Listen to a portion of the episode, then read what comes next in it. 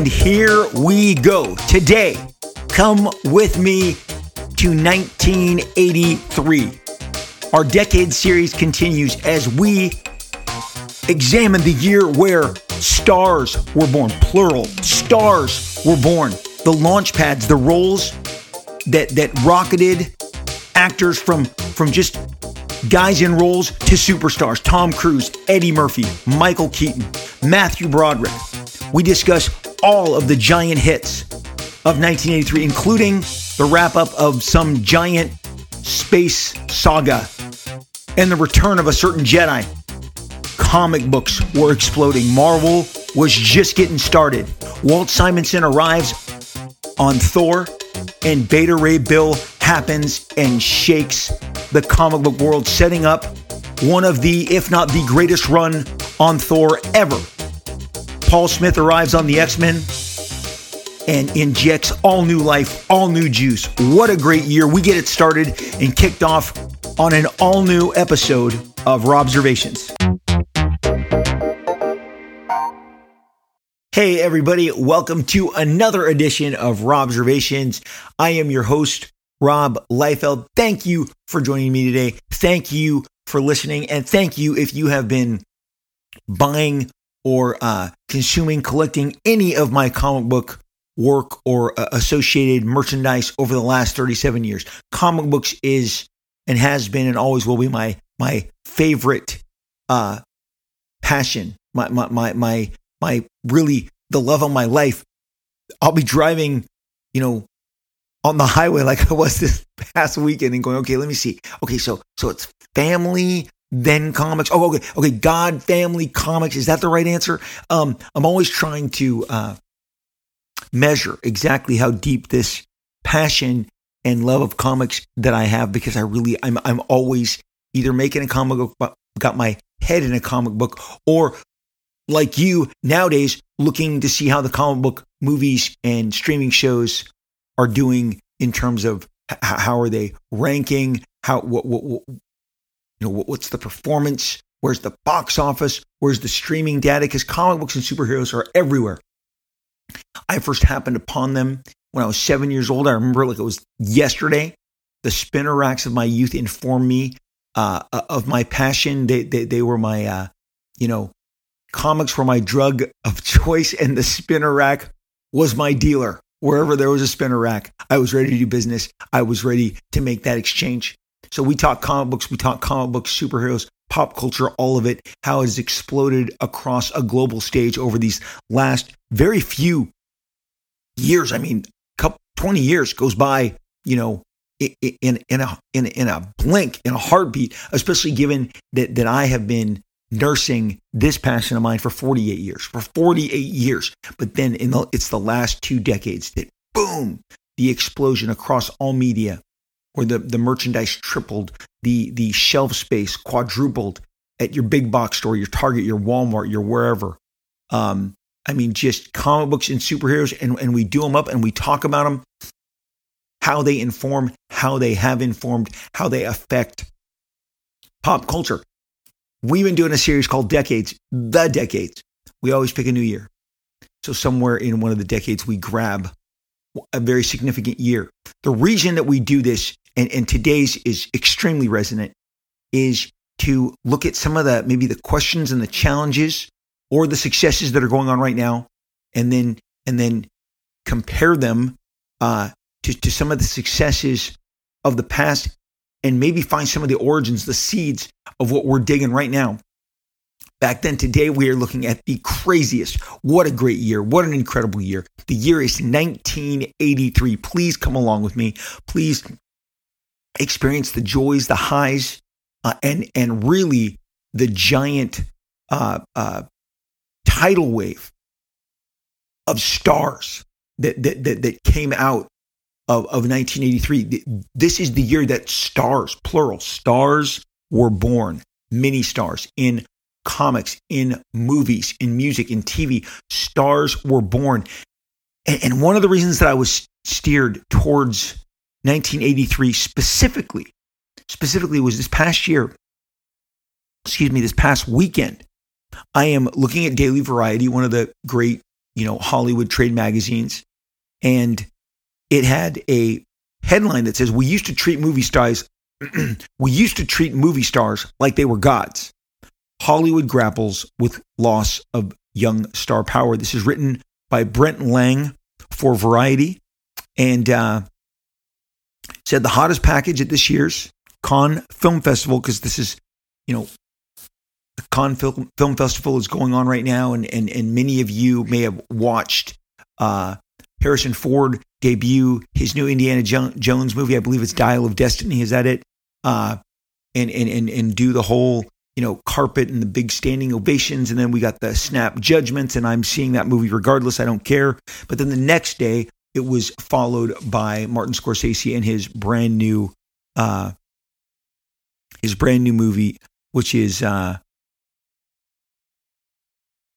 Killers of the Flower Moon. Is that it? I'm just pulling this out of my out of my out of my memory. I'm, I'm scanning this. Come on, come on, please, please mention this. Um, anyway, I, I, will, I, will, I will tell you that at the top of this paragraph, so again, this is coming from the Cannes Film Festival, this article in Daily Variety that says we used to treat movie stars like they were gods. It says the hottest package at this year's Cannes Film Festival stars a 76 year old action star and is a reboot of a movie that first dazzled moviegoers in 1993. That's a time, in case you forgot, before TikTok or smartphones, Facebook or Amazon, or any number of technological changes that have reshaped our world and the movie business along with them. And yet, Cliffhanger 2 with Sylvester Stallone bravely summiting the mountains again is seen as one of the most commercial scripts out there for buyers hoping to make an adventure film that can traverse borders and bring crowds in, with a nod to the younger audiences who will be needed to turn up if the movie is going to replicate the original's blockbuster status. The producers tease that casting is currently underway for a presumably younger actor to share the screen with Sly. But who can that be? It then goes on and, you know, pontificates, and that's why we're here. Uh, it says that in, in regards to this question of, you know, who could who could, who could be alongside uh, Sly Stallone, it says when it says who could that be, it says uh, over the last ten years we've done a really shitty job of creating a new generation of movie stars said one sales agent. Doesn't say if they're representing the movie. It just says this is their commentary. You know, this is what they're saying about about how they how they view um, what's going on in regards to the nurturing of the young stars. It says, look at some of the projects on offer or premiering at Cannes seems to bolster that argument. There's Breakout, an action thriller starring 75 year old Arnold Schwarzenegger, directed by Expendables 4 filmmaker Scott Waugh. Lords of War, a 59 year old Nicolas Cage returning to the role as an immoral arms dealer that he first played nearly two decades ago. That's Amore, a rom com with a 69 year old John Travolta and the rivals of Amziah King, a crime story featuring 53 year old Matthew McConaughey. In most cases, these actors have been famous, globally so, since the 70s or 80s. McConaughey, a relatively newbie, had to wait until 1996's A Time to Kill to make his mark says uh, on Thursday night, the increasingly geriatric nature of the star system was on full display at Cannes as the 80 year old Harrison Ford walked the carpet for the premiere of Indiana Jones and the Dial of Destiny, for which he first donned the fedora in 1981's Raiders of the Lost War of the Lost Ark, and is still well preserved enough to unabashedly doff his top. I've been blessed with this body, he says. I love that unabashedly doff his top. So yes, he takes he has a uh, shirtless scene, shirtless scene that at least one reporter wanted to specifically ask him about, which is where he then said, you know, I've just been blessed with this body.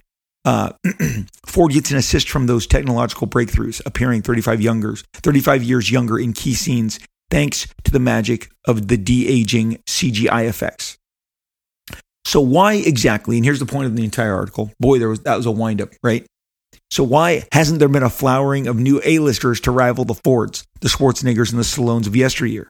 Protagonist Pictures, that's a production company, COO George Hamilton points to the collapse of the DVD business in 2008, at the moment when Hollywood stopped being able to stop being able to reliably make movie stars. Nearly all the actors and actresses who are bankable now had successful films when DVD and video was still a huge force. Said Hamilton selling several films at the festival, including Midwinter Break with Lesley Manville. You could see that as a dividing line shift in terms of older and newer generation. With the new generation, there's more divisions between success because you could have had the most watched show or film on a streamer, but there might be a whole swath of a society who might not subscribe and they are not part of that system yet. In 2008, just as DVD sales began its death spiral, the first Twilight movie debuted, and those franchises, Next Gen Star, became the centerpiece of a market of market packages for years to come. Nearly all those packages ultimately fizzled in the marketplace. Today, only Robert Pattinson, 37, can carry a big budget package to the gold Lane on his name alone at, the, at a market like Cannes, and only because he, and only because of the combination of his box office credentials, The Batman, and critically acclaimed indie performances. Kristen Stewart has earned critical raves as Spencer, but has not been focused on tentpole adventures. Obviously, the Twilight franchise IP was the star back then, said director producer Aaron Kaufman. The shift to promoting IP over stars may have sounded like a good idea because IP doesn't overdose or an IP isn't going to get caught tweeting about Nazis. However, this shift has left the cupboard bare when it comes to the next generation of stars.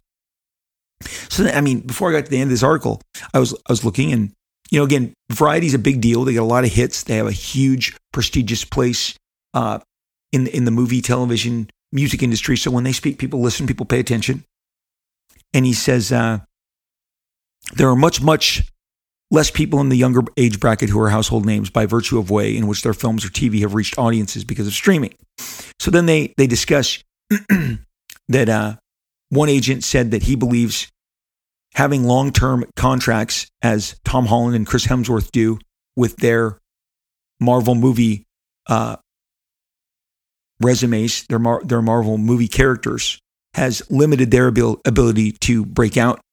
He says Ryan Gosling, this person says, has been inconsistent. The Great White Hope, Timothy Chalamet, uh, is 27, but had has had a giant hit with Dune, but he they believe is an untried commodity. Then he says Michael B. Jordan, his biggest hits are two IPs, Black Panther and Creed. So this is about uh, that, that that stars breaking out of these roles rather than the roles defining them. So, Rob, what does this have to do with 1983? Well, we are going to dig in because trust me, 1983 was when stars were born. These, these literally the talents of, of every category movie, comics, film, television. I mean, sorry, movies, comics, TV, and music are, uh, are going to show you, are going to showcase to you the birth of just so many different names. We're going to start with movies. We started with this movie star article. This is going to take tailor right into dovetail into all these categories. But 1983 is an exciting, exciting year, and and it um it it really goes to show you uh how you're, you're going to look back and go, we really haven't had a, a situation, a, a, a, you know, a series of movies and comic books where people broke out in, in, in, in such a spectacular fashion. And they didn't just break out, they, they stayed there. They stayed there.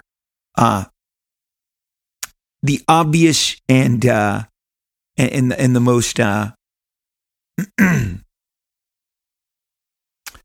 obvious and the most, you know, dominant movie of, of that year was uh, Star Wars, Return of the Jedi. Come on. Everybody had to show up. Everybody had to show up, right? Everybody had to show up to see how this entire saga, you know, unfolded, wrapped up. They left us on a cliffhanger.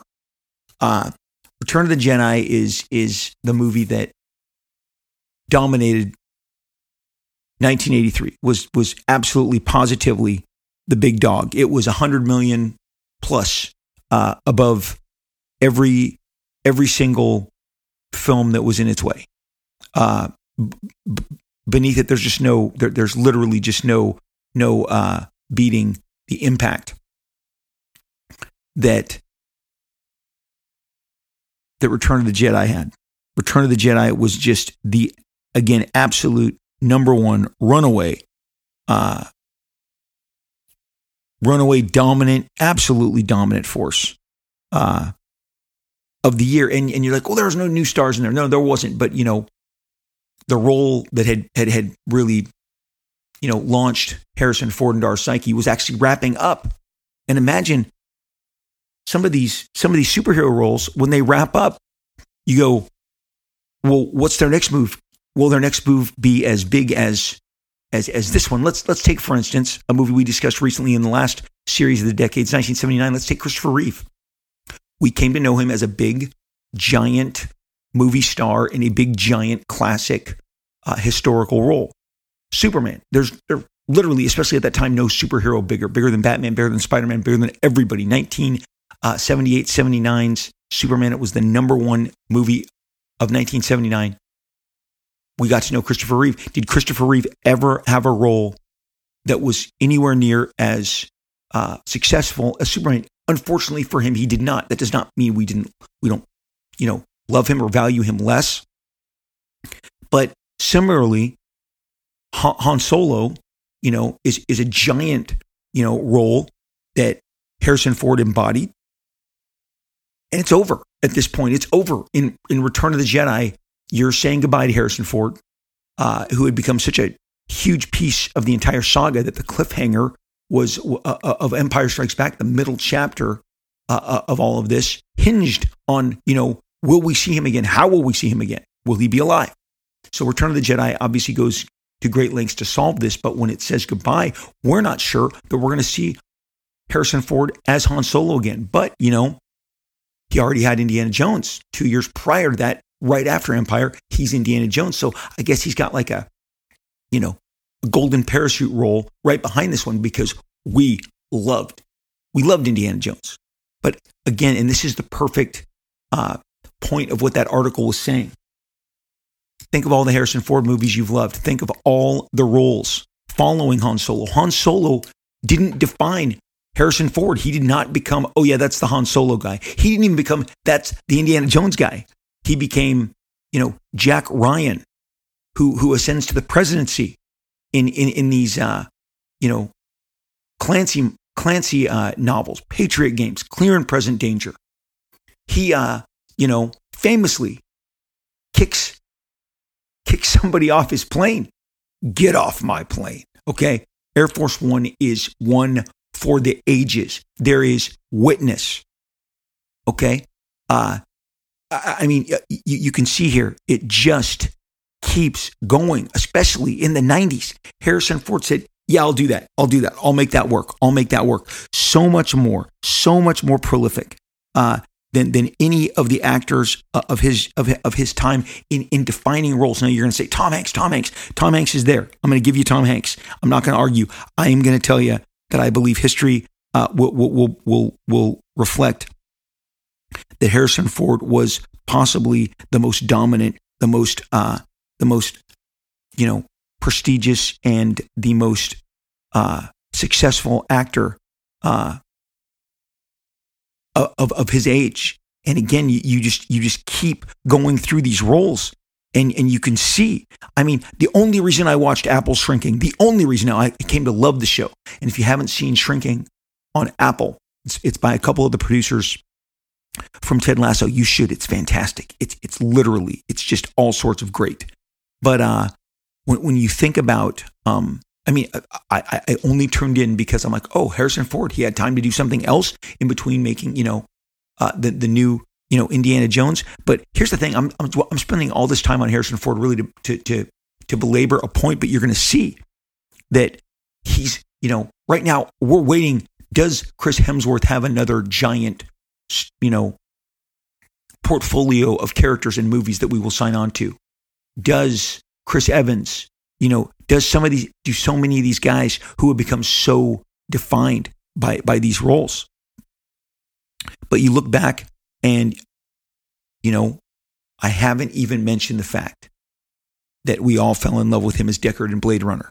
Okay. Not a hit movie at the time. Not a hit movie. Boy, did they try. They had the comic book adaptation. They got all the bells and whistles, all the, you know, sci fi magazines, huge promotions, big buzz. But obviously in the years since it, it has elevated itself to just, you know, absolute classic status. So by the time Return of the Jedi is going away, he's got Indiana Jones, he's got Deckard Blade Runner in his pocket. But then, he, as I said, he does Witness.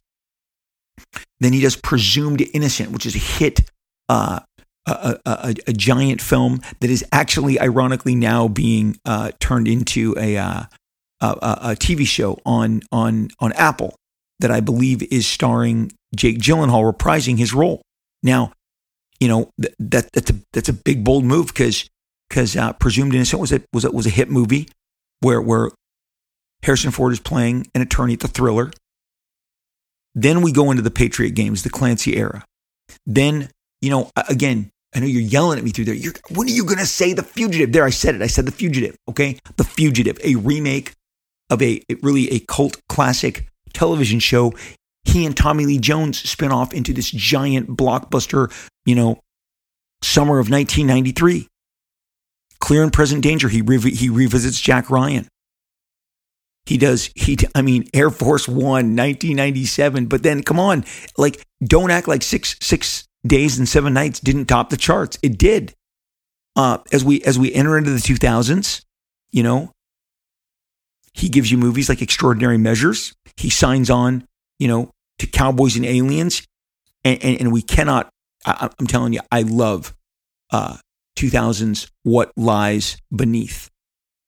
This guy is just a giant movie star and continues to prove it again and again and again. He even pops his head into uh, The Expendables 3. He's in Age of Adaline. You know, he comes back for Blade Runner 2049. Now he's, he's kind of in the sec, the, the, the greatest hits, uh, you know, era. But act like you didn't tune into 1923, the Yellowstone, the Yellowstone prequel series because he was in it. Come on.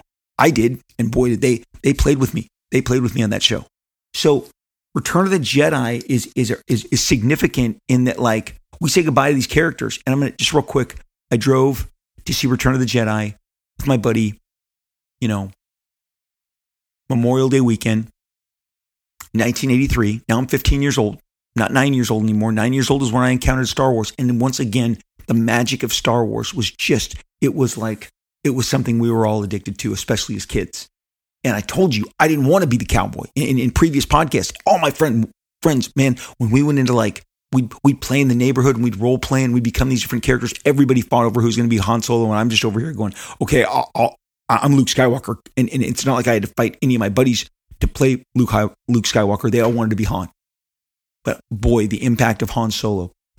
I drive to see Return of the Jedi, and I'm going to be honest, I was a little disappointed. Now, the guys at my Extreme Studios, there was always over 60 of, of us at my Extreme Studios, and they really let me have it. Because my vitriol for this movie had, had been going on for a better part of a, of a decade when, when, uh, when these guys at Extreme hit me. And, and so many of them, the Dan Fragas, the, the, the Marat Mychaels, so many of the guys who made up of uh, uh, Extreme's powerhouse talent lineup that I was fortunate, you know, enough to employ and have under one roof making kick ass comics. These guys all reveal to me Return of the Jedi is their first, it is their first Star Wars movie that they saw in theaters. And you go, wow, like I hadn't, I hadn't thought of that. Like, so that was like a religious experience to them. Cause then immediately now I'm thinking of my first experience seeing Star Wars. It happened to be the first one, but make no doubt they'd probably heard about it. They'd seen Star Wars and Empire on, on television at that time. And now they're six, they're seven, they're eight, whatever, and they're going to see all these characters come to life on the big screen in the magic with the magic of the big screen, and it just blows them away. So they don't have the hatred of the Ewoks that I that I had. They didn't have the disappointment that really we're, we're going to take down another Death Star like six years later. This is what this built to, built to is that the Emperor in all his greatness has given another Death Star. And how'd that work? Because that that failed too. Um, with magazines, like I mentioned earlier, Starlog, we had been teased that this was going to be a planet of the Wookiees. They were going to go to Chewbacca's planet, and and and they lived in tree houses we'd already seen a glimpse of of that. One of the two like redeeming parts of the Star Wars Holiday Special was seeing that the Wookiees lived in these giant you know, tree houses. So wait, it's not Wookiees. It's wait, Ewoks. What are Ewoks? They're cutesy little animals. And we've all heard the story that George wanted to skew younger. And look, it worked out for him. He did. The Ewoks went on to get their own cartoon on Saturday mornings. They got a ton of merchandise. They got spin off movies. He took the Ewoks to the bank. I just wasn't in the mood in 1983 for Ewoks. And as, as, as I was turning 15 and I've, and I've, and I've talked about this, and Jon Favreau himself, I was like, oh, kindred spirit, same age, same situation. As we're getting older, we had seen Alien by now and Blade Runner, and our appetites were getting whetted with the more R rated, more mature sci fi stuff. And so that's where my tastes were leaning. And I didn't really want to go back and do like within the, its own trilogy. It was already doing a greatest hits. It was already going back to the Death Star, you know, and, and, and really repeating a fight that I had seen slightly better, in my opinion, uh, in Empire Strikes Back between, between Luke and Darth. And, and here's the deal having left Star Wars in 1977, I didn't expect a sequel. I didn't think there was going to be a sequel. I didn't know what a sequel was. I knew that there were series of James Bond movies, but I didn't really like we, we weren't in the sequel era yet. So seeing Star Wars and then walk off walk off with their medals and be decorated and be celebrated and everyone cheer and that you know triumphant John Williams score ends the movie. You thought this was the greatest adventure of my life. I don't think I'm ever going on an adventure with these characters again, but it is a perfect movie in that you can never make a sequel to Star Wars and it will still be a perfect movie.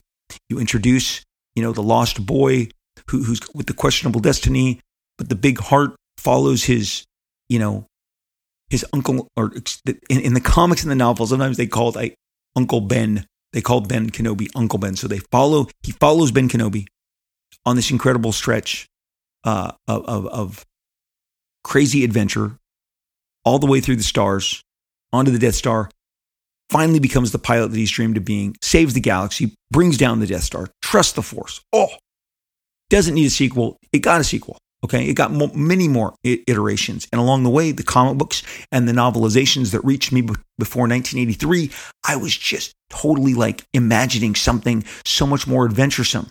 So, Return of the Jedi, saw it after seeing 35 times in the theater, 37 times. Star Wars, seen Empire a couple times. Return of the Jedi, was a one and done. I saw it in the theater. I saw it opening weekend. It it you know got data downloaded. I would watch it again when it came on cable. But uh, but it was a one and done, and I recognized like I've just as much as much fun as I've I've had with this band of characters. Um, I, I was not as completely satisfied, but that did not stop Star Wars from electrifying all those kids who were seeing it for the first time and and made it their favorite movie. Because I mean, these guys, you walk into a studio of young guys whose Return of the Jedi was their first film and say you don't like it and it and and and, and you really kind of had all sorts of issues with it and they will roar back on you. I've lived that. I've experienced it. It was a great experience. It taught me to give this movie the respect and you should too. It was the number 1 movie of 1983. So the the stars and those stars of Star Wars weren't the stars that I'm talking about when I'm when I'm talking about that summer where so many stars were born. Let's get to it. The rest of the top 10 reads number two, Tootsie. Number three, Flashdance. Number four, Trading Places. Number five, War Games. Number six, Octopussy. Number seven, Staying Alive. Number eight, Risky Business. And number nine, Mr. Mom. Now, here's the deal. Many of these stars that I'm just, you know, sharing with you. So you go, Trading Places, Eddie Murphy. We have to talk about that. We have to talk about Eddie Murphy. Breakout role. No, it's not his first movie, 48 Hours was his first movie. It came out really just, you know, the year before. Eddie Murphy, breakout star in SNL, crashes into our existence with this monster, monster hit.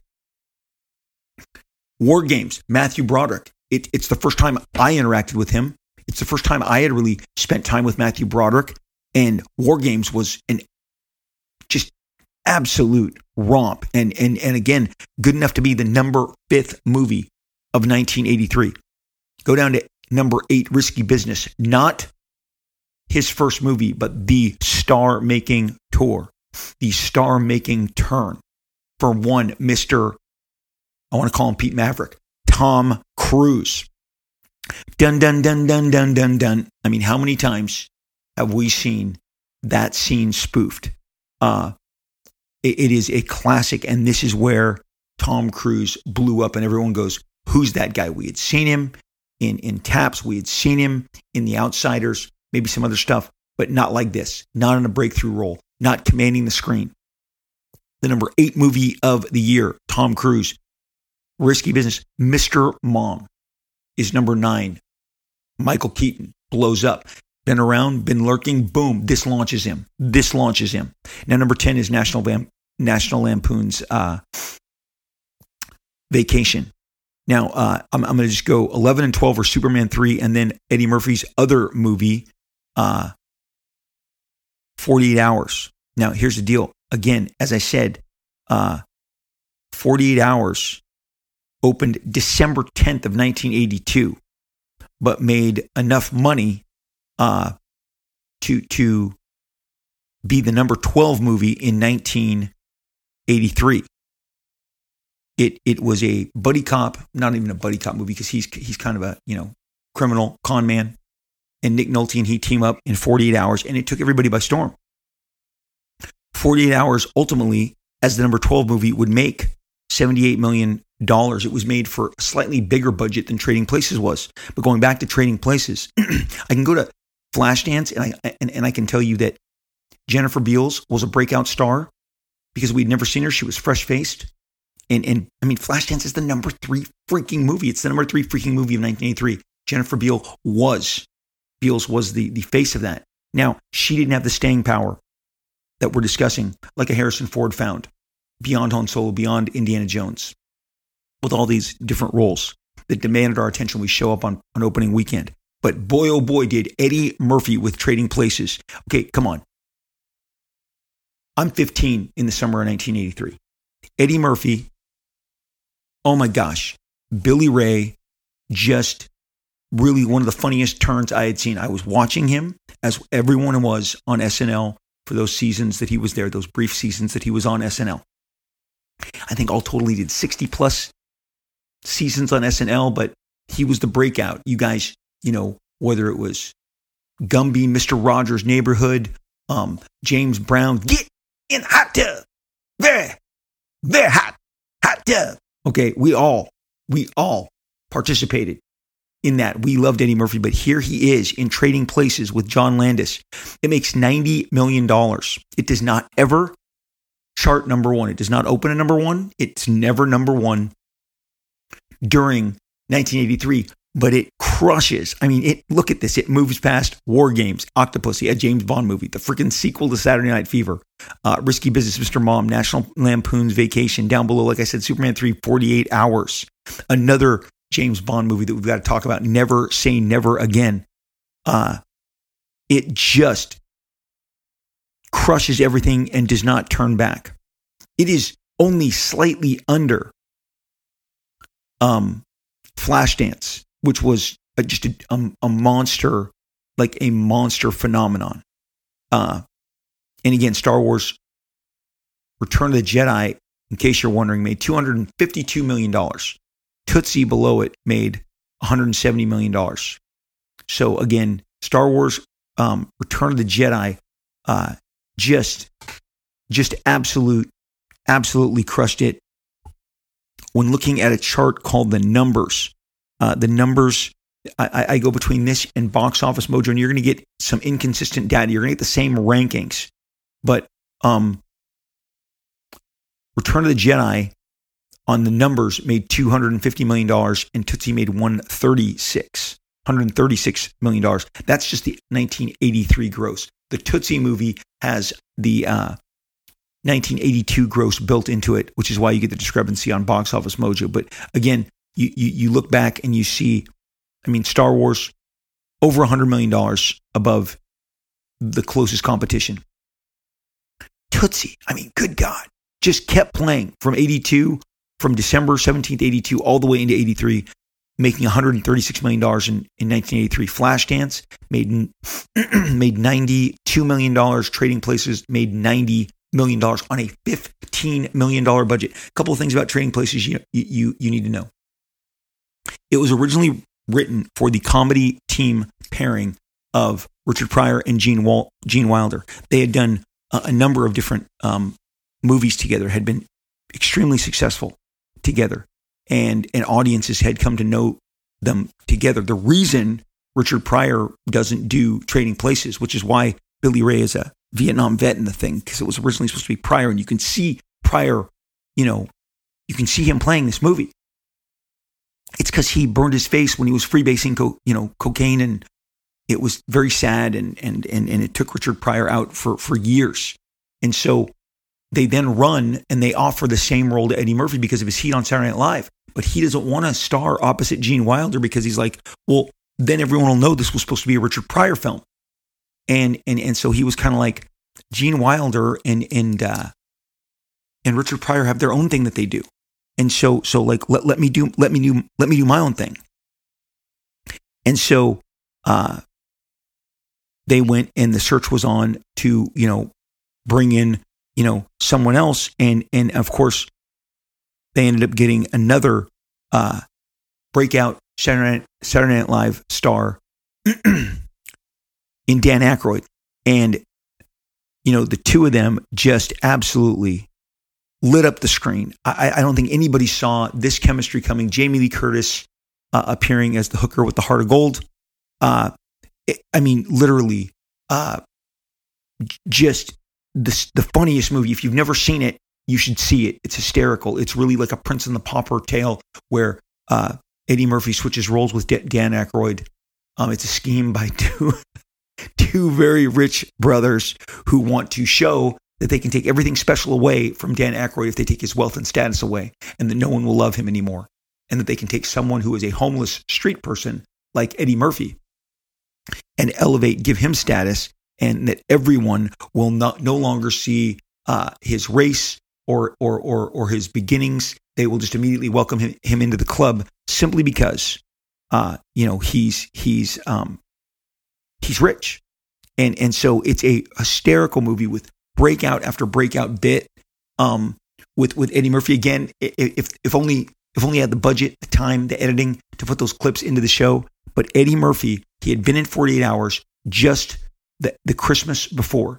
But this one takes off, makes him an even bigger star. Did you know that it was in the top 10? Trading Places with Eddie Murphy breakout role in the top 10 for 17 straight weeks. 17 straight weeks. You may have seen uh, you may have seen because it really put, this pairing on the map. Because when I'm when I'm telling you guys about about Gene Wilder, who you know maybe as Willy Wonka, and Richard Pryor together, the first time I saw them was in Silver Streak. They other other movies that they combined in were Stir Crazy, and then later on they they did See No Evil, Hear No Evil. So again, they were supposed to star in this together, but Eddie, when he was asked to to to to take the role because uh you know because Richard Pryor could no longer do it. He didn't want to be just like, "Oh yeah, this was supposed to be a Richard Pryor movie." Eddie Murphy this is a gigantic star turn, star turn for him. And from then it just starts cooking. From trading places, you get Beverly Hills Cop. From Beverly Hills Cop, you get um, Coming to America. And literally in that trifecta, like he is now the biggest box office star in Hollywood during the 80s. Everything Eddie Murphy touches is pure gold. Even movies that have divisive, uh, maybe polarizing views, like The Golden Child or Harlem Nights. Um, there's no looking back. He's he's opening these movies big. They may not have the same resonance, but that Trading Places opens the door for everything that follows. You, you'll say, no, Saturday Night Live did. Yes, Saturday Night Live is a great breakout for so many different acts. Think of all the acts you've liked. Think of Chris Kattan. You liked him on Saturday Night Live. He was funny. Did he have a movie career? That, was did he become a blockbuster name? He did not. Neither did Dana Carvey, who you thought was absolutely queued up. But but when he started moving appearing in movies, he did not have the same impact. Eddie Murphy goes from Saturday Night Live to number one star in the world. The dude even produces a hit single Party All the Time, produced by Rick James a couple years later. Okay. But Trading Places is a giant breakout role for our main man, um, Mr. Mr. Eddie Murphy. Now, again, you, you just have, have to glance and you go, look, you know, Matthew Broderick, who then goes on a few years later to captivate us uh, as Ferris Bueller. Well, he captivates us in the number five movie of 1983 in War Games. And Matthew Broderick's career, again, also never looks back, never, never pushes pause. This guy, War Games, I mean, he, you, thought you were watching a teenager in, in, in, War Games. You thought you were looking at a, at a, a very young actor. And uh, as, as, as a result, we watch him, you know, we, we, we watch him grow up and become an old man. And, uh, and, and, and along the way, you know, we've seen so many of his movies. You go, well, Rob, he wasn't a, a breakout. You know, wasn't he? I mean, Ferris Bueller is a seminal, giant cultural phenomenon. And kudos to him for never, like, you know, trying to go back to that well and be Ferris Bueller again. Maybe for a commercial or, or maybe, you know, reprising him in some, some jokey fashion, but he didn't go back and he didn't do a dedicated, you know, uh, spinoff. But along the way, after War Games, we see we see him uh, in Ladyhawke in 1985. He's co-anchoring Ladyhawke. He is as important to Ladyhawke as Michelle Pfeiffer. I would say more important than Rutger Hauer.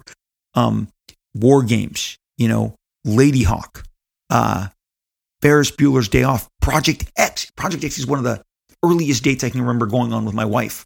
Um, you know, his, his relationship with the little monkey. She's having a baby. Biloxi Blues. It literally uh, is is just a, a terrific a terrific career. You go, he's he's not Harrison Ford, he's not Tom Cruise. Well, during this period, during this ten year period, I mean, I'm skipping all manner of different of different um, credits. But if you go on IMDb and you start looking, he was in Glory. He's in The Freshman. He's in Out on a Limb. Um, he, he he's he's in uh, he's a voice in The Lion King. You know, he's in The Cable Guy in 1996. Addicted to Love. He's in Godzilla. I mean, he's in Election. We love him in Election as as a as a giant career, maybe not blockbuster, but as a giant as a giant career. He is launched with War Games, which is the number five movie of 1983. And honestly, you know, we then tumble down to Risky Business, and that's, I mean, Mr. Mom's big hit Michael Keaton, we all know what happened to Michael Keaton. Gosh, let me think. Did he have a giant career too? Are, are we going to see him maybe in a superhero film in the next few weeks? Yeah, Michael Keaton didn't do so bad for himself. Um, but I'm going to tell you right now, risky business. I mean, eh, you know, I'm going to give Michael Keaton a few more. Okay. Michael Keaton has a stellar career and it's not just, it's not just Batman, but you can't get around the Batman of it all.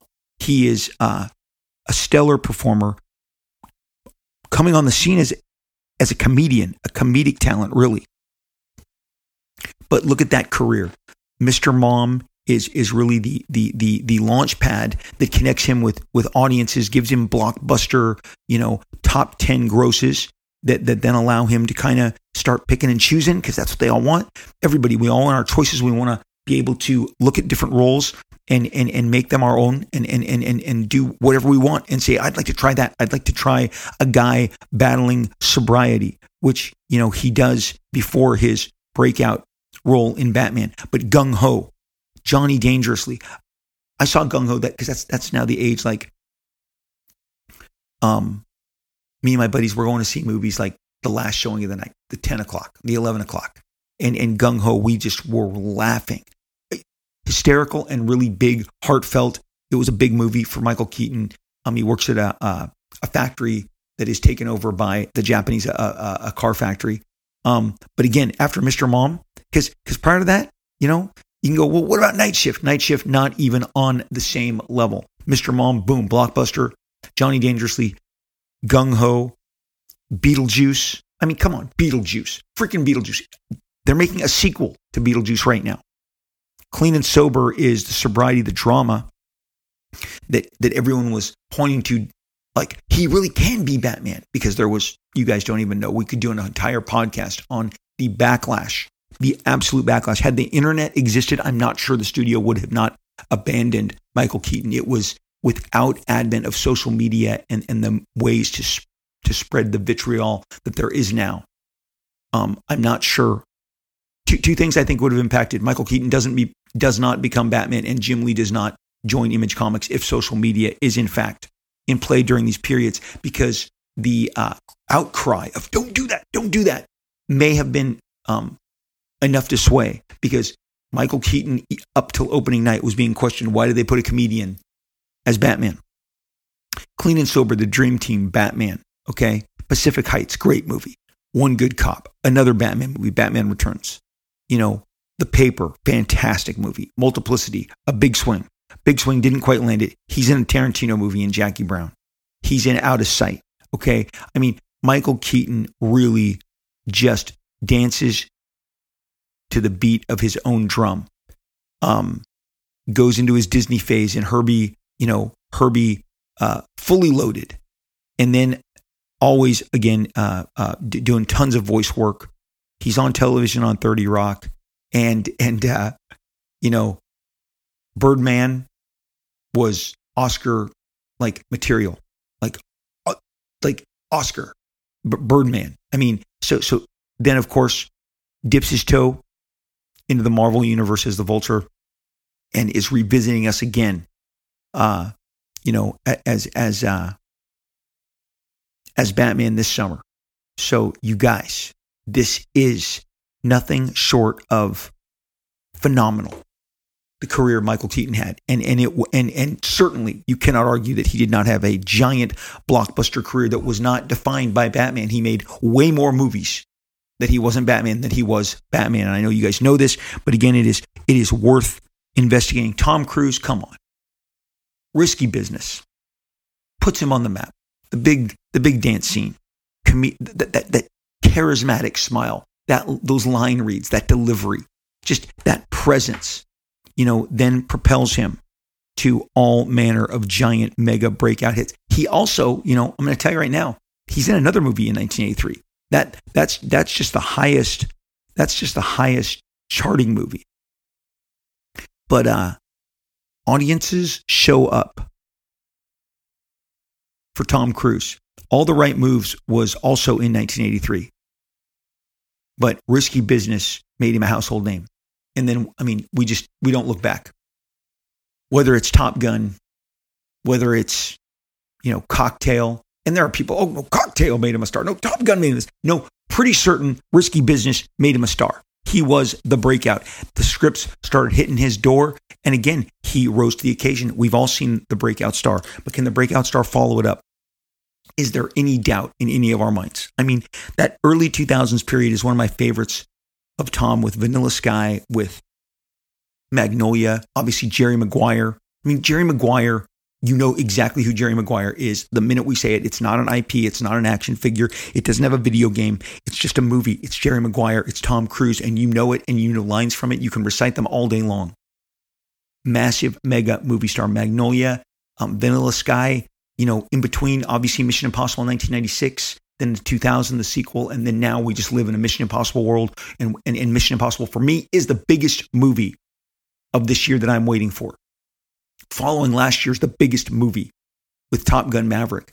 Uh, the guy just was built to last, durable as hell, and launched in 19, 1983. These film careers are incredible. These movies are incredible. We're going to circle back in part two of 1983 and, and do a little more examination of this amazing list of movies. But the purpose for it right now in 1983 was to shock your system by awakening you to like look at all the stars that were truly born that had their breakout hit. That's the key to breakout hit. The one that cleared the path for them to do whatever they wanted.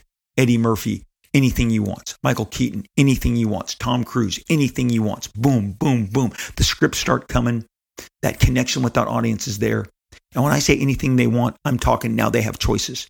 Look, I was fortunate enough to sell a movie. I've done the entire podcast on this uh, early on in season one of Observations, I uh, it actually has a Tom Cruise component to it since he had it first, but this is going to. I'm getting to the, the dilemma that I um, experienced because this is at the the really the birth of this this star's giant run that he was about to go on, and his name's Will Smith. You know him. I, I sold a movie with him the summer of nine. I'm sorry, the Halloween Halloween weekend, 1997. We sell a movie. It's called The Mark. We go to all the studio bosses. I take you on this journey in this dedicated episode.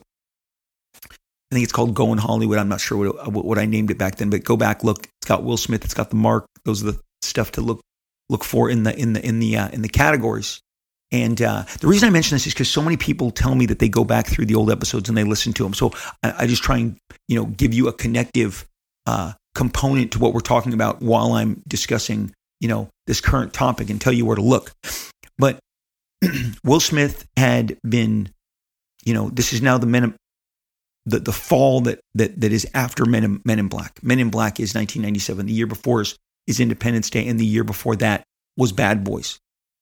And so he's had his trifecta where now Hollywood believes he can do anything. And when we sold the market, when we set it up and we started the production going on it, my, my good buddy said, Rob, you got to understand, it's not going to be as easy to make the mark as you think. Tom, excuse me, Will Smith is getting 10 scripts a day delivered to him via messenger with offers, with offers. You know, so here's this script and a $10 million offer, a $15 million offer, a $20 million offer to star in it. So he is getting overwhelmed with offers. And you're going to have to, and it's going to be good material. And even though he took this out and he wanted to make this with you, there are going to be, those offers are going to have significant producers, significant directors, and co stars. They're ready to go. They're ready to shoot right now. And I'm like, wow, like, you know, this is what you're up against. And sure enough, look, I mean, uh, Will takes off in the early 2000s and never looks back. And that's what I'm talking about with Michael Keaton and Matthew Broderick and Tom Cruise and Eddie Murphy. The scripts started hitting their doors. The, the, you know, messengers were knocking on that door. Could you sign for this? Boom. Here's a script. It's got an offer. Here's 10 million. Here's 5 million, whatever was the big going rate in 1983 to lure these guys to, to, to star in these new movies. And these guys chose correctly to borrow an Indiana Jones, you know, uh, uh, moniker. He chose, they chose correctly. Giant breakout hits. In the world of comic books and, and giant breakout stars, in the world of comic books, 1983 would give us two massive, gigantic, monster size hits that really defined 1983 for comics. I don't think anything was bigger than these two. I'm going to start with The Unexpected, a book that was kind of on cruise control for years after reaching its 300th issue, is, is Thor. I was there in 79 as this giant culmination of this Eternals themed. Yes, Thor kind of teamed with the with the Eternals and the Celestials, and they kind of crashed into his mythology. It was Roy Thomas, it was Keith Pollard. It's this great year long saga because it was all about gods battling gods. It was beautifully illustrated, great, really amazing storytelling, great impactful stuff. And right after there, Thor just goes into kind of just a vegetable, a vegetable state as a comic book. People came and went. Uh, teams, you know, tried out, they hung around, they contributed. But especially the year 1982, 83 leading up to this was just a, you know, turntable of artists of fill-in issues. Uh, there was a writer named Alan Zelenetz who had been writing Thor leading up to this monumental occasion, but Thor had been eclipsed in the fans' minds by the obvious choices that we discuss here all the time, which are uh, X Men and uh, an Iron Man, which was really slick, uh, produced by David Michelinie and, and John Romita Jr. and inked by Bob Layton. And it was like the apex of Iron Man's, you know, existence. Breakout, broke Iron Man out. The, the biggest kind of comic book success story he had prior to becoming the biggest success story of all time with Robert Downey Jr. in a live action role. Frank Miller's Daredevil had run its course. By 83, he is exiting the book. He is no longer even doing layouts for Klaus Janson during that period where they would, you know, continue with Frank doing stories and breakdowns, moving away from full pencils. But he, he's moving off. But X Men, Daredevil, Iron Man, the Avengers, Fantastic Four, all the the the, you know, the familiar hits had really taken over. Captain America had a great run with Mike Zeck drawing it. Uh, John Byrne before that, like powerhouse talent. Your eyeballs demanded that you check these books out. Thor was falling by the wayside. Go back, look at that year leading up to different cover artists, different artists. It's Don Perlin one month, it's Bob Hall the next. It's it's just there's a lot of inconsistency. The stories aren't sticking. There's no juice with the character. That summer, July 1983, the big poster, the big poster that that that that Marvel had behind behind their table was the cover of the comic book that would change everything for Thor. The cover that would start the run that would rival to this day. I have a hard time picking. Is it Kirby or is it or is it this? And uh, you just stared at it because it's this giant alien creature and they wouldn't tell you anything about it. They wouldn't even so much as tell you the name. They wouldn't tell you, like, oh, yeah, that's, you're just like, what's that big creature smashing the Thor logo, you know, holding Thor's hammer? Thor 337, as advertised heavily by Marvel, as promoted as their big kind of centerpiece the summer of 1983 in San Diego Comic Con when it was at the smaller, like now Civic Center. it, it featured a cover by Walt Simonson, the character we would come to know as Beta Ray Bill. And it marked the debut of Walt Simonson's breakout uh, commercial success. Walt had been around. He had been doing Star Wars comics. He had been doing Battlestar Galactica comics. He was big on the licensing, uh, you know, circuit because he had done 1979's Alien uh, graphic novel uh, adapted the whole movie. Uh, uh, again, if you ever get a chance to check that out, your eyes will melt. It's so beautiful. Uh, over at DC, I've done Hercules. I've done an entire, you know, podcast on on Walt Simonson's Hercules, the existence of Hercules at DC Comics as its own kind of, you know, potential franchise they tried to launch. Walt Simonson had done The Metal Man. He had done Hercules. He had done covers. He had done Doctor Fate. I mean, these are not like breakout roles. And when he gets when he gets to Marvel and he does Star Wars and Battles Battlestar Galactica, they're better selling. You know, they're higher higher you know profile. But he hasn't really done anything. He's done some X Men fill-in issues. He's done you know a couple of jobs here and there that you go, man, why don't they have this guy on something regular? I did an entire episode about uh, he adapted a, a, a Stephen King short story called The Lawnmower Man, very different than the movie version of The Lawnmower Man. Walt worked. He worked all the time. People wanted to work with him. His his, his style was very distinct. Uh, a lot of uh, of a very popular artist named Toppi, T O P P I Sergio Toppi. Uh, uh, check him out. You'll dig it. Um, you, you'll see a lot of the you know tendrils of what what really began uh, as as as Walt's possibly his biggest uh, his biggest his biggest influence. But he comes on, he comes on to Thor and does a career defining work for not only himself, but the character. I, I, I really struggle like to put the Kirby stuff above the Thor stuff.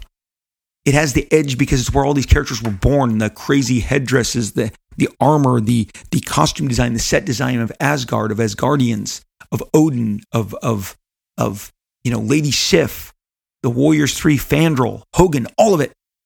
But but Thor under Walt Simonson was like X-Men under Byrne Austin. It was next level stuff.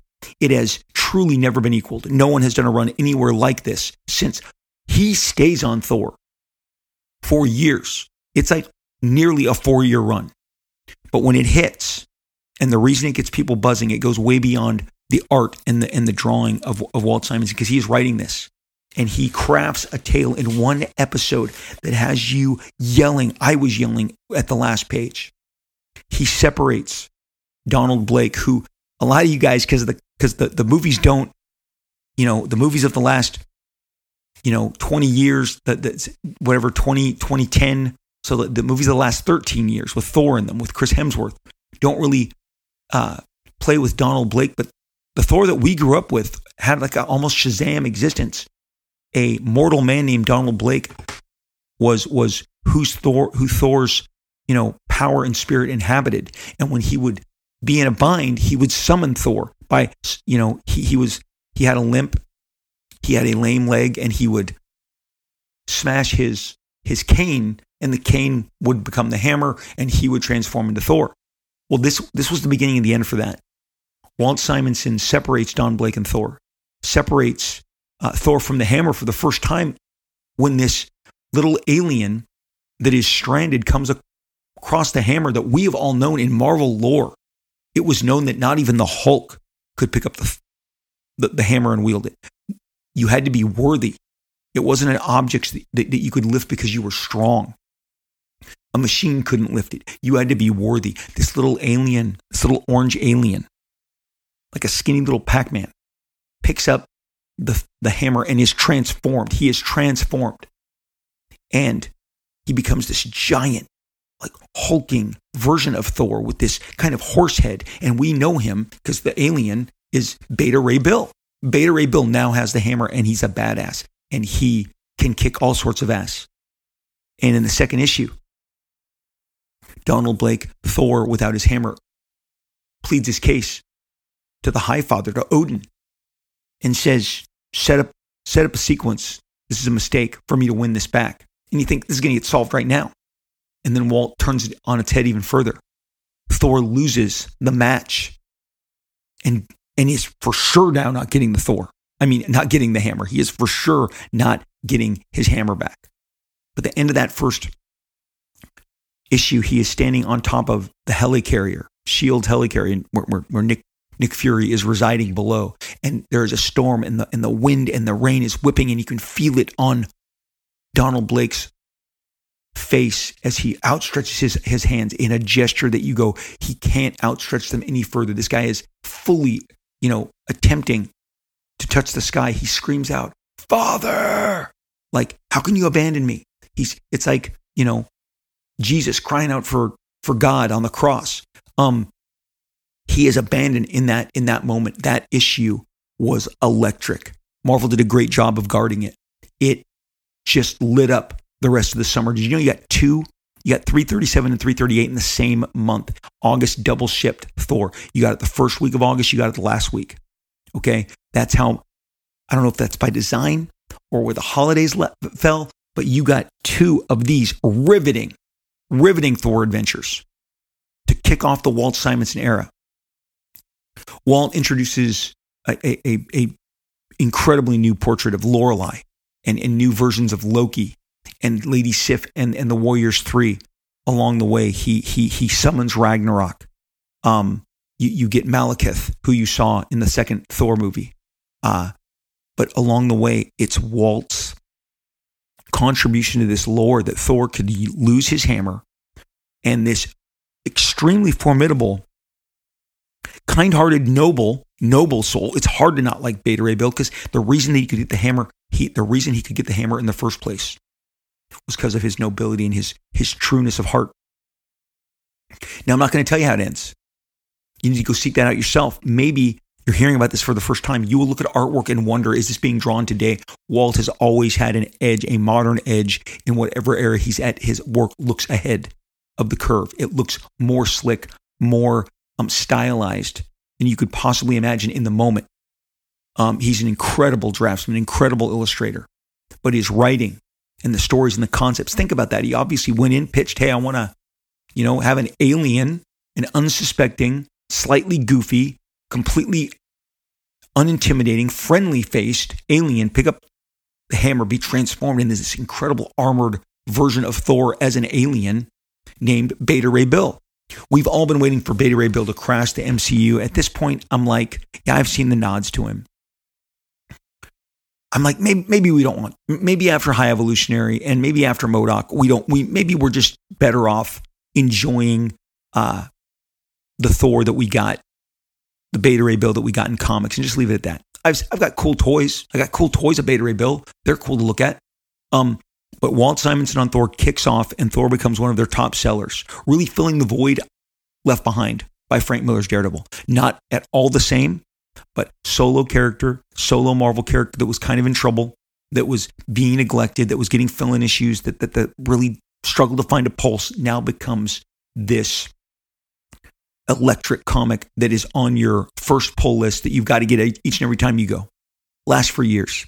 Killer, killer. I'm buying Walt Simonson's Thor books when I'm driving that hour each way, you know, to get them when I'm in Illinois for the summer when my dad uh, has his second brain surgery and I have to go be with him that I, I covered in the 1985 decades episode. I'm still buying Thor's then.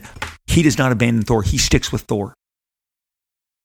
Walt Simonson, uh, Thor is his most definitive work. And uh, it defined him and it defined the character. And there has not been a run more superior to this. This is the thing about this era of comics. Daredevil's Miller, Miller's Daredevil has yet to be surpassed. The Byrne Austin X Men has yet to be surpassed. but it came close. Thor's, get to that in a minute. Thor's, Thor by Walt Simonson is the greatest run of Thor. There, I said it. It's the greatest run of Thor.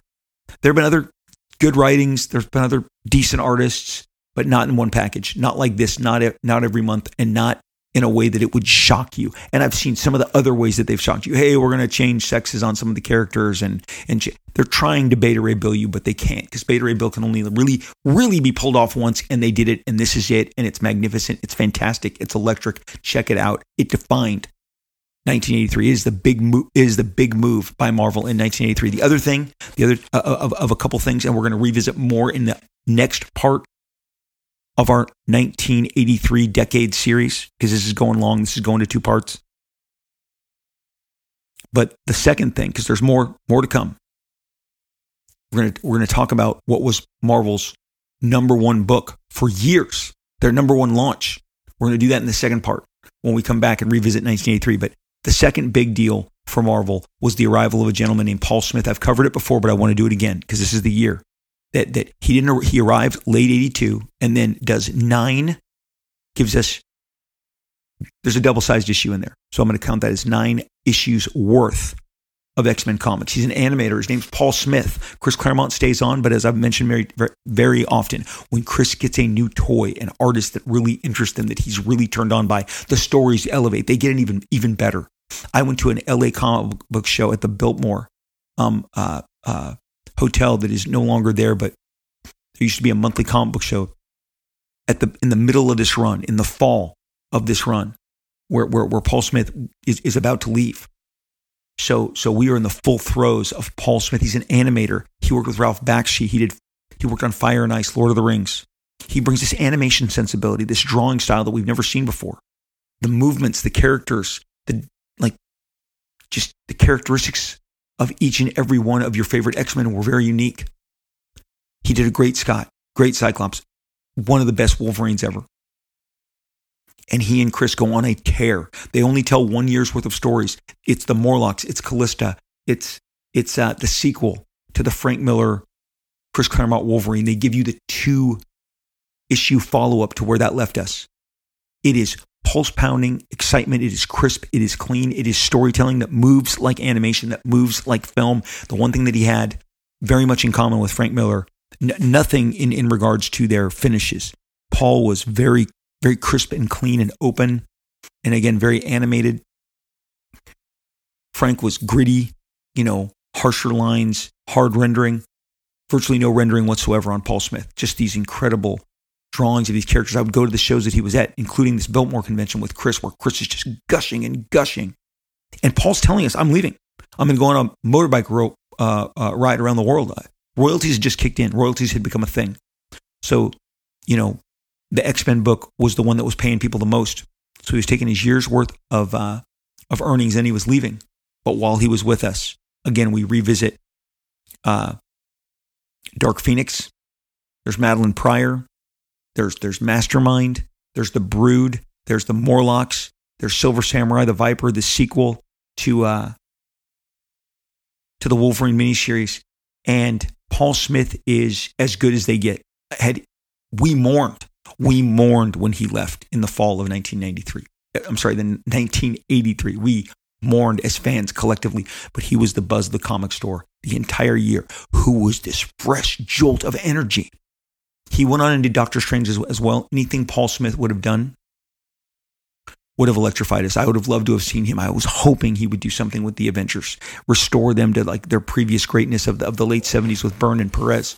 But I am so fortunate we got one year's worth of fantastic Paul Smith art, and he dominated the, conven- the, the, the convention scene. He dominated the comic store scene where you got your comics and you buzzed and you couldn't believe because the excitement when you get a new artist is, well, how are they going to draw this? And then you see, oh, this is how his Silver Samurai looks like. This is what his Viper looks like. This is what his Mastermind looks like. Ooh, he's drawing Dark Phoenix. Yeah, splash page reveal. Um, you know, we had seen the Brood depicted by Dave Cockrum, and we liked them, but we loved them as they were depicted by Paul Smith. Paul Smith, Walt Simonson, X Men Thor, really mostly Thor, dominated the scene, just dominated the comic book scene of 1983. We are going to put a we are going to put a pin in it. We're going to put a pin right here before we return for our next installment. We're going to wrap a little more on the movies. We're going to wrap a little more on the comics, but we're going to get into the music again and the television. But there's a lot to cover with comics. There's still a lot more to cover with comics, um, superheroes, comic books, pop culture. This is what I'm all about. Walt Simonson's Thor is uh, I've got it in every iteration. Eh, that, that, that original story with Beta Ray Bill is called the Ballad of Beta Ray Bill. They've done so many trade paperback reprintings of it. I bought them all. They've done an omnibus of the entire run of Walt Simonson, a giant double-sized phone book hardcover. Have fun putting that in your lap and turning those pages. Um, phenomenal, just stellar. This was the absolute uh, magnum opus, apex mountain of of of uh, of Walt Simonson's career, and it's the best run of Thor you're ever going to engage with. So, an X Men, for my money, is the second best run this Paul Smith year after John Byrne, Terry Austin. The people who were there and experienced it, they they they view the same. Then you can start wedging your Jim Lees and whoever you want in there.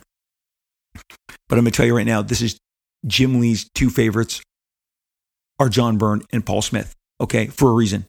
So, hey, thank you as always for listening to this show. When, whenever you guys tune in and, and, and share um, your passion for, for the show, it, it is tremendously humbling and it is, in, is incredibly inspiring. I read your reviews at the end of the show and we get to the end of the show. That's what I'm going to do, but we're not quite there yet. I need to let you know. I have a book. It's coming out June 7th. I've been working on it for a little time here, for a minute. It's called Deadpool Bad Blood. It is the sequel to the best-selling number one charting Deadpool Bad Blood. It bring, brings back all manner of faces and characters from Deadpool Bad Blood, but we build it out now. We brought Cable, we brought Wolverine, we've brought lots of more interesting characters and faces that I don't want to blow yet. But is there in the first issue uh, a, a, a, new uh, a new character I want you to get to know named Shatterstorm? When the book comes out, I'll tell you why I decided to introduce Shatterstorm. Shatterstorm is not a female version of Shatterstar. This is not a gender swap. Shatterstorm is her, is her own character. It is her unique, her own unique uh, uh, individual uh, person. She's her own person. Look, Shatterstar was born in the gladiator rings. So it would make sense that there was more than than one gladiator in those pits, and Shatterstorm is one of them. And you'll find all all about her. She is in the debut issue of Deadpool Blood. It comes out June 7th. I implore you to get it. Get there early. It's going to sell out. Thank you for supporting my work for all these many years. Don't miss out on getting Deadpool Bad Blood when it launches June 7th. There's five issues that, that they're coming at you all summer long. Issue four, uh, the September issue is what I am wrapping now, and then October, and then we're done. But you've got Marvel has one, two, three, half of four. It's so exciting. I can't wait for you guys to, to check out Deadpool Bad Blood launching June 7th. I am then doing a signing. I'll be in person for the first time in over a year, and it is my only personal signing on the calendar for 2023 at Tustin Tunes and Toys in Tustin, California. Uh, Comics TNT is another uh, word for Tustin Tunes and Toys. Uh, look it up. We want to see you there. If you buy a Deadpool Bad Blood from Tustin Tunes and Toys. I will sign it free on June 10th. Saturday, June 10th, I'll be there at noon. And I cannot wait to see you. I want to give you a free signed copy of my latest work, and that is where you're going to get it. Check with uh, TNT. They've got a menu if you want to bring me other stuff to sign, a Funko Pop, uh, another comic from your collection. Feel free to do so. That is my only public appearance of the year. Can't wait to see uh, uh, uh, see you. Tustin Tunes and Toys is the first and only comic store I worked at. So so this is actually you're going to be you know at, at, the at the franchise that that that I drew my first public work Boris the Bear on a backing board, sent it into Dark Horse Comics, and then lo and behold, as I'm unpacking Boris the Bear a couple months later in the comic store, they've printed my Boris the Bear. There's, there's a comic. Google it, Boris the Bear. I did a pin up in it. I drew it when I was clerking at Tustin Tunes and Toys. I cannot wait to get back there. Cannot wait to see you. You guys also, right now, CGC CGC is the number one grading company in the entire world. That's where you want your slabs, your, your comic book encapsulated with a, with a great grade, a 9.8. That's what we're all shooting for. I am doing a first ever, first ever. So many, I've watched so many talents do umpteen signings. This is my first one.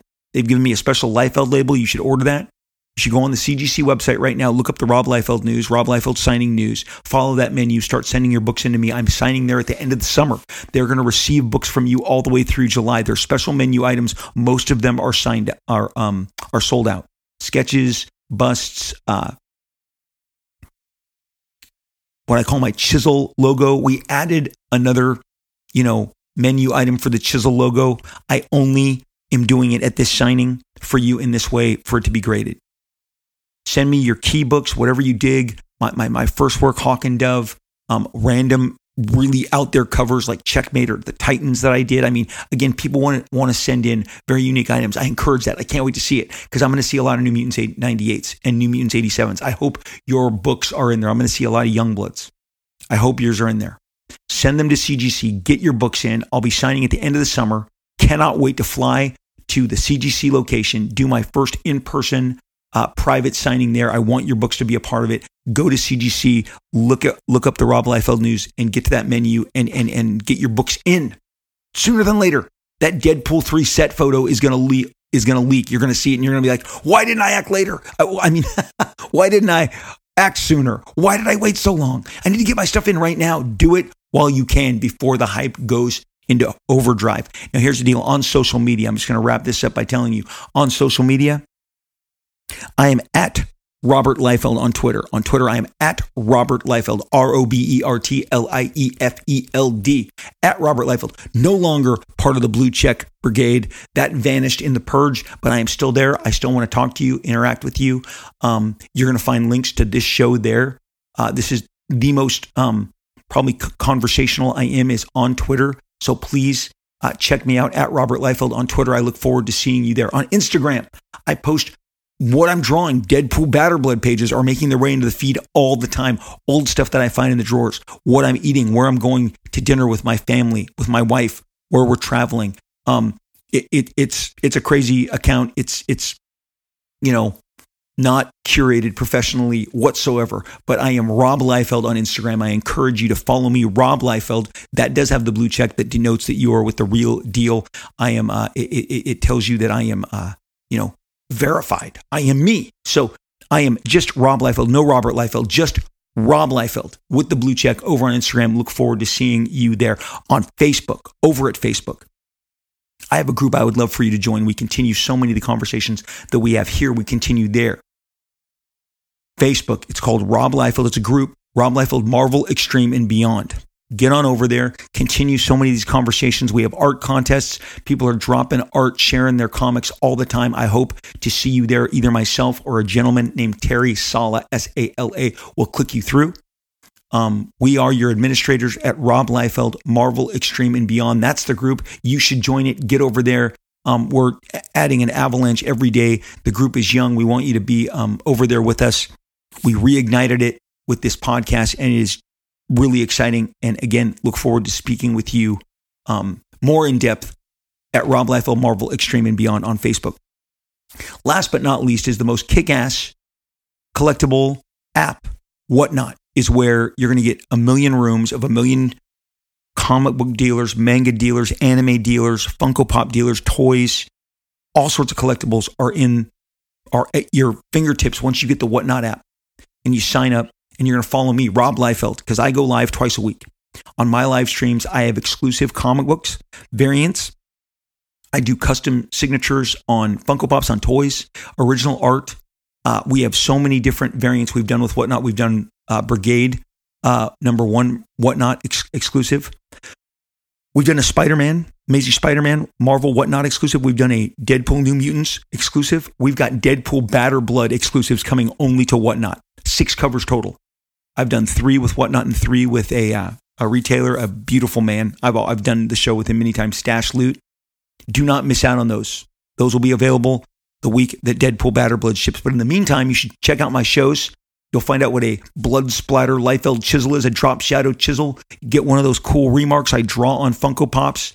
Um, I am talking right at you into the camera the entirety of my live streams. Join with me. Follow me, Rob Liefeld. Hit me up at whatnot. When you're not hitting me up, again, go get some sports gear, some some Yu-Gi-Oh, some Pokemon, some uh, some other role-playing games. Get trading cards, get comic books, modern age, bronze age, classics, keys, all of it. It's all available for you at whatnot. Follow me there at Rob Liefeld. Everybody, you know how I am at the end of the show. I get very sentimental. I want you to do well. I hope you had the very best, whatever day you just had or are having. I hope it's great. I hope it's filled with love and community. And I hope there was a great meal involved. I hope it, it was a hamburger, a pizza, some gourmet pasta, some fish dish. I love fish. I never mentioned salmon or, or, or any of the white fishes or all the, the crazy seafood that I love. My kids are all into the sushi. They, they love, they're, they're the sushi generation. They, they love all that stuff. You guys get a meal, get a friend, get a comic book, get a movie, kick back, escape the grind, relax, let the brain be inspired by art and food. That's all I'm, that's all I'm telling you right now. Did, did you think I was going to get out of here without mentioning a Reese's peanut butter big cup is the magic button that will turn every day around. Okay, no, I'm not doing advertising. I'm not, I'm not a paid supporter, sponsor for the big cup, but good God Almighty, are they the best? I think so. Anyway, I hope that your emotional, mental, physical, and spiritual self are being fed. I hope that you're doing well. I'm rooting for you. Fist bump, boom, through the mic. Wishing you all the best. Please come back and see me next time. I'll be here waiting. We will most inevitably, most absolutely, and most certainly talk again real soon.